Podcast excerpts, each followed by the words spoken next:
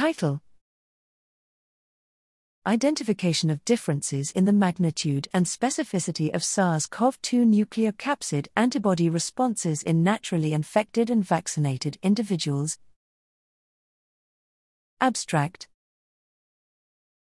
Background. As there are limited data on B cell epitopes for the nucleocapsid protein in SARS CoV 2, we sought to identify the immunodominant regions within the N protein, recognized by patients with varying severity of natural infection with the Wuhan strain, weight, Delta, Omicron, and in those who received the Sinopharm vaccines, which is an inactivated, whole virus vaccine.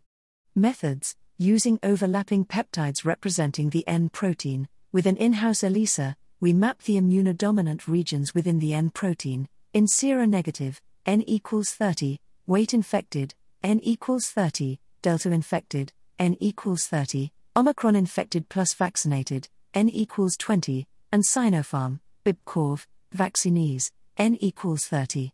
We then investigated the sensitivity and specificity of these immunodominant regions and analyzed their conservation with other SARS CoV 2 variants of concern, seasonal human coronaviruses and bat sarbecoviruses. We then investigated the kinetics of responses to these regions in those with varying severity of acute COVID 19.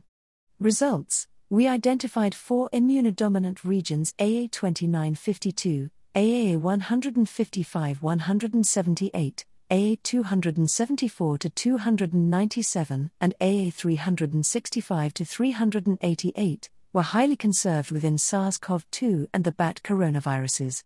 The magnitude of responses to these regions varied based on the infecting SARS CoV 2 variants, with weight infected individuals predominantly recognizing our 155 to 178 regions, Delta infected individuals and vaccinated plus Omicron infected individuals predominantly recognizing regions AA 29 to 52 and AA 274 to 294 regions.